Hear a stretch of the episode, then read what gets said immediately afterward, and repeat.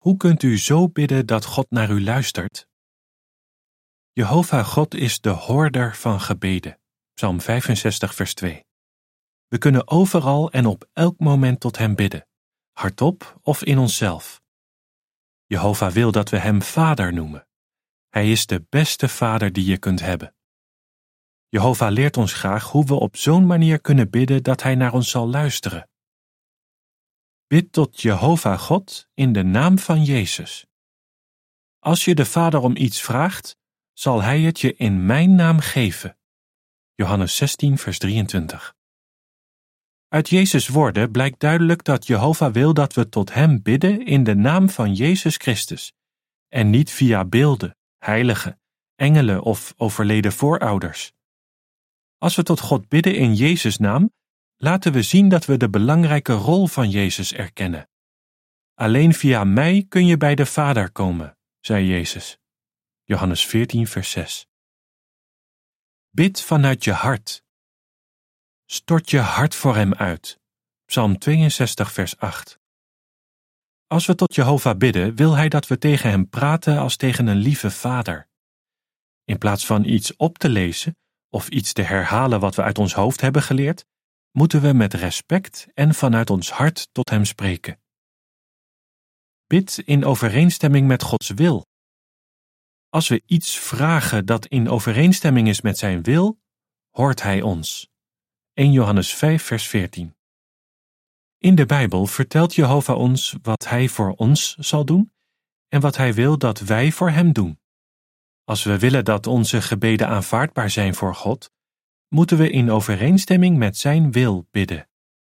Het is dan ook nodig om de Bijbel te bestuderen zodat we Hem goed kunnen leren kennen. Als we dat doen, zal Hij graag naar onze gebeden luisteren.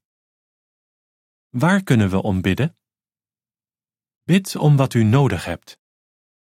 We kunnen bidden om onze dagelijkse behoeften, voedsel, kleding en onderdak. We kunnen ook vragen om de wijsheid om goede beslissingen te nemen en de kracht om met moeilijkheden om te gaan. We kunnen bidden om geloof, vergeving en Gods hulp. Bid voor anderen. Ouders zijn blij als hun kinderen van elkaar houden.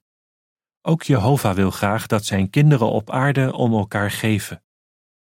Het is goed om te bidden voor je huwelijkspartner, je kinderen, je familie of je vrienden.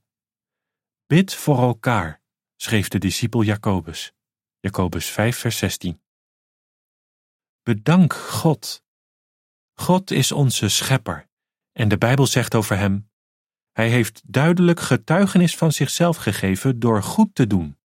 Hij heeft jullie regen uit de hemel en vruchtbare seizoenen gegeven.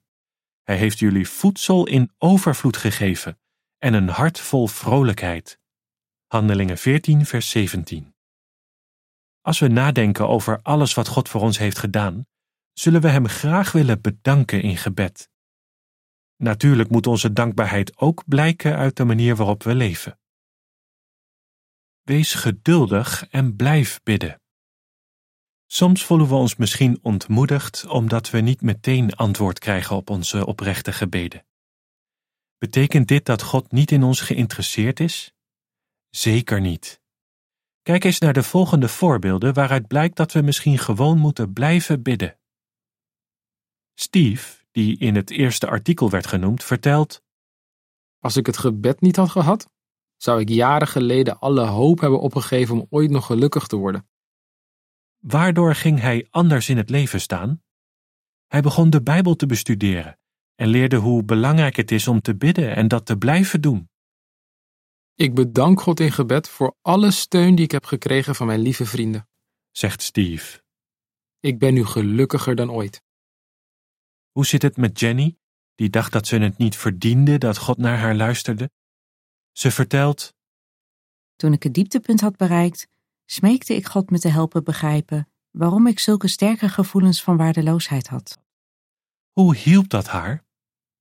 Praten tot God heeft me geholpen dingen vanuit het juiste perspectief te bezien en te beseffen dat zelfs als mijn hart me veroordeelt, God dat niet doet. Het heeft me ook geholpen het niet op te geven. Het resultaat? Bidden heeft me geholpen Jehovah te zien als een echt persoon, als een lieve en zorgzame God, vader en vriend, die er altijd voor me is en me helpt zolang ik probeer te doen wat hij wil. Neem ook het voorbeeld van Isabel. Toen ze in verwachting was, kreeg ze van haar artsen te horen dat haar kind zwaar gehandicapt zou zijn. Ze was er kapot van. Ze kreeg van sommigen zelfs het advies om haar zwangerschap te beëindigen. De pijn in mijn hart was zo intens dat ik er bijna aan onderdoor ging. Wat deed ze? Ik bad steeds weer tot God om hulp. vertelt ze. Uiteindelijk werd haar zoon Gerard geboren. Hij was inderdaad gehandicapt. Heeft Isabel het gevoel dat God haar gebeden heeft verhoord? Absoluut. Ze vertelt: Mijn zoon is nu veertien en ondanks zijn beperkingen geniet hij van het leven. Hij is voor mij de grootste zegen. Als ik naar hem kijk, besef ik dat Jehovah me het beste antwoord op mijn gebeden heeft gegeven. Zulke uitspraken doen denken aan de woorden van de psalmdichter: Naar het verzoek van de zachtmoedige luistert u, Jehovah. U maakt hun hart standvastig en let goed op hen. Psalm 10, vers 17.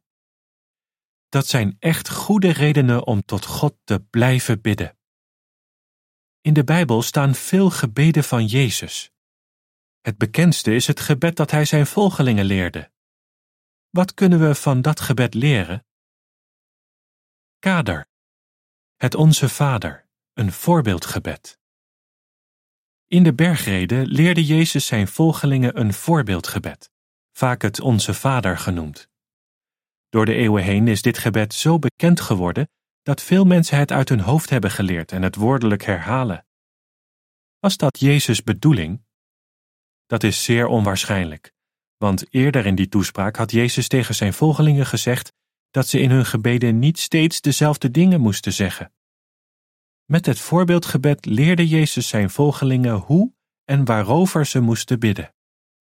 Laten we eens kijken wat we van dat gebed kunnen leren. Onze Vader in de hemel. Onze gebeden mogen alleen tot God gericht zijn. Laat uw naam geheiligd worden.